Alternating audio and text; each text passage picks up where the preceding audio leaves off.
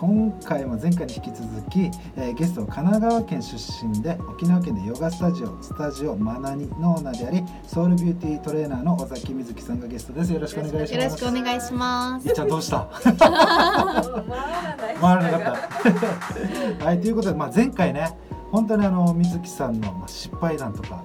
まあ、こうマインドセット、まあ、本当にこの人との向き合い方みたいなのを本当にあのたくさん聞かせていただいたんですけども、まあ、今回は、まあ、その日頃行っている現在の活動ということでいろいろお聞かせいただければなと思います。でまずですね聞きたいことが、まあ、い。ろいろやってる中で、まあ、大きくいくつかに分類させていただいたんですけども、うん、まずはこのヨガ教室、まあ、コミュニティとスクール、まあ、その辺の話を聞いていきたいんですけども、まあ、それぞれどういうような、まあ、活動というか、いうような感じになってるんですか、はい。えっと、まずヨガなんですけれども、はい一般的にこうヨガスタジオでアーサナと呼ばれるヨガのポーズを、まあ、1時間ぐらいのレッスンでこう動くようなクラスが多いんですけれども私はそのクラスは朝と夕方あのサンライズ朝日とともに昇るビーチヨガとあとサンセットサンセットとともにえーと、少し鎮静させていくようなビーチヨガっていうのをやっています。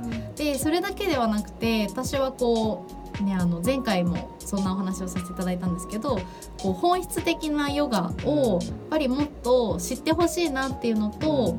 あのそのヨガを自分の暮らしにこう落とし込んで、ヨガを通して人生を豊かにするような方をやっぱり増やしたいなっていう思いがあるので哲学だったりとかヨガのアーサナポーズを取ること以外にあのいろんなこうヨガの要素を入れたようなクラスをやってます。哲学学べるってでかいっすね、うん、なんか哲学っていやもう絶対難しいじゃん。これ俺できないよっていう人多分たくさんいたいるかもしれないですけど、うん、そういうことじゃないですね。そうですね。だいぶあの分かりやすく。そうですね、うん、難しい言葉っていうよりはただその、まあ、ヨガ哲学を自分の暮らしに落とし込んで自分を内観していくっていうような感じですね。自分のこう心の声を聞いたり体の声を聞いたり、自分自身にこう問いかけるようなことってやっぱり忙しく生きてるとなかなかないので、そういう時間を取ったりとか、それをまたシェアリングしてみんなでこうつながっていったりとか、やっぱり話すことで言語化されるので、こう自分の中がより内観が深まって、よりこう実現しやすくなったりするので、そういったこうコミュニティヨガのクラスをやっています。めっちゃ楽しそうですね だってみんな同じようなマインドセットで話してるから、うん、絶対いいよね、うん、うん、あそれが、えっと、月でどれぐらいのペースでやられてますか？大体週に1回ぐらいやってますね。それぞれのクラス。あいいですね。あそれぞれのあなるほどですね。こうヨガ教室とかコミュニティとかスクールとか。ということですね。でそんな中で、えっと、その前回か前々回にちょっとこのフードこの食に関するものもやはりこの、まあ、自然とまつわる中で、まあ、ヨガの一つの大きなポイントですよという話があったんですけどももちろんそれもやられていて、まあ、フードとかローフードマイスター認定校という、まあ、その辺もされてるんですけどもそれぞれまあどういったことになってるんですか、うん、なんか食に関しては、ね、あの大人も子供もやっぱり、まあ、食育っていうか、うん、こう食がまず作られるところからすごい大事かなと思って、うん、じゃあ普段食べてるものが誰がどこでどんな風に作っているのかっていうのが、やっぱりスーパーで買い物してるとあまり見えないと思うんですね。なのでそれが分かるところから買うっていうところだったりとか、うん、もしくは今私がやってるのはアタイグワっていう自分のお家のお庭に小さな畑を作って、うん、その土作りから始めて野菜を育てる、うん、でそれをねあの愛を込めたって作った野菜を収穫して、でそこそこからまた調理して、ね、少しこうスパイスだったりとかこうエッセンスを加えた状態でこの命をいただくっていうところをすごく大事にしてそのローフードマイスター認定校っていうのはローフード非加熱の食材っていうことで、まあ、沖縄にはこう生のお野菜だったりとか夏になるとすごく美味しいトロピカルフルーツも多いのでそういった果物を使った料理法、まあ、料理教室をしていますね。料理教室なんですね。はい。ええー、むっちゃ気になったでしょ。めっちゃ。ね、全然作ったことない。そうですよね。うん、なんかあれあります？なんか、うん、今今日からでもできる、うんなんかロー簡単ローフードとかあります？簡単って言ったら、まあ、スムージーも一応ローフードに入るんですねでもスムージーって体にいいっていうイメージがあると思うんですけど、はい。ただ流すように飲んでるとそれはそれでちょっと消化に負担がかかってしまったりするので、まあ、せっかくできれば無農薬だったりするお野菜や果物をスムージーにして飲むんだったらしっかり咀嚼して唾液酵素と混ぜて飲んでまた胃酸と混ぜて消化することで消化しやすくなるし、その果物だったり野菜のその酵素が働いてうん。その栄養素そのまま体に取り入れることができます。あじゃあちゃんと体の仕組みというか、うん。まあそれもに意識しながら、はい。そのものを食すというかそこが大事ってことですね。はい、まあ、とにかくスムージーをあの、まあ、咀嚼しながら飲むっていうので、まあ、手今日からすぐできるっていうことですね。大事に味わう。そうそうそう、う。ん。なごくごく流すように飲まないでくださいね。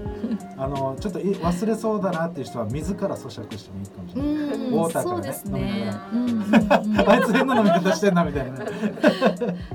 はいということででまだですね実はまだまだあるんですけどもこのさらにスタジオ。あとはサロン。あとは、えー宿カフェ運営、まあ、その辺もされてるんですけどもまずここからですね一つ聞きたいのが、まあ、一棟貸しの、まあ、宿の運営をされてるっていうことなんですけども、はい。これってまあどの辺でどういう感じの宿を運営されてるんですか。はい、えっと、沖縄県名護市の大浦っていうところがあるんですが、はすごくこう豊かな山とうんあと海に囲まれた地域に、うん。まあポツンと佇んでいる、うんあの一棟貸しの宿なんですけれども、のこうナチュラルなアースカラー、うん。白とあと木目を基調とした、うん。あのすごくなんだろう第二の我が家のように、うん。こう誰しもがこう帰ってきて少しほっとするようなお宿はい、営んでおります。え。ーだって大浦ってあれですよね。あのダイビングスポットになってますよあね有名な。そうですね、ううんんうんうん。そういう方もなんかすごい多そうだなって今聞きながら思ってたんですけど、ツールドのねあのちょうど通るあのあー道にもなってますし。じゃあツールドの方もやっぱ利用されたありそうですね、えー、あそうなんですね、でじゃあもう一つのこのカフェこれむっちゃ気になってるんですけど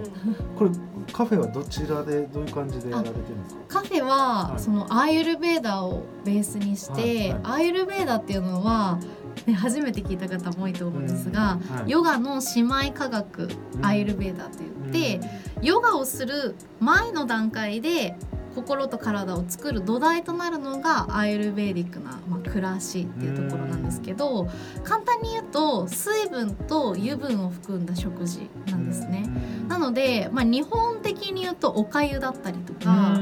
少し水分油分が含んでいて体にとって消化に負担がかからないでそのまま栄養となって身となってくれるっていう食事を、はい、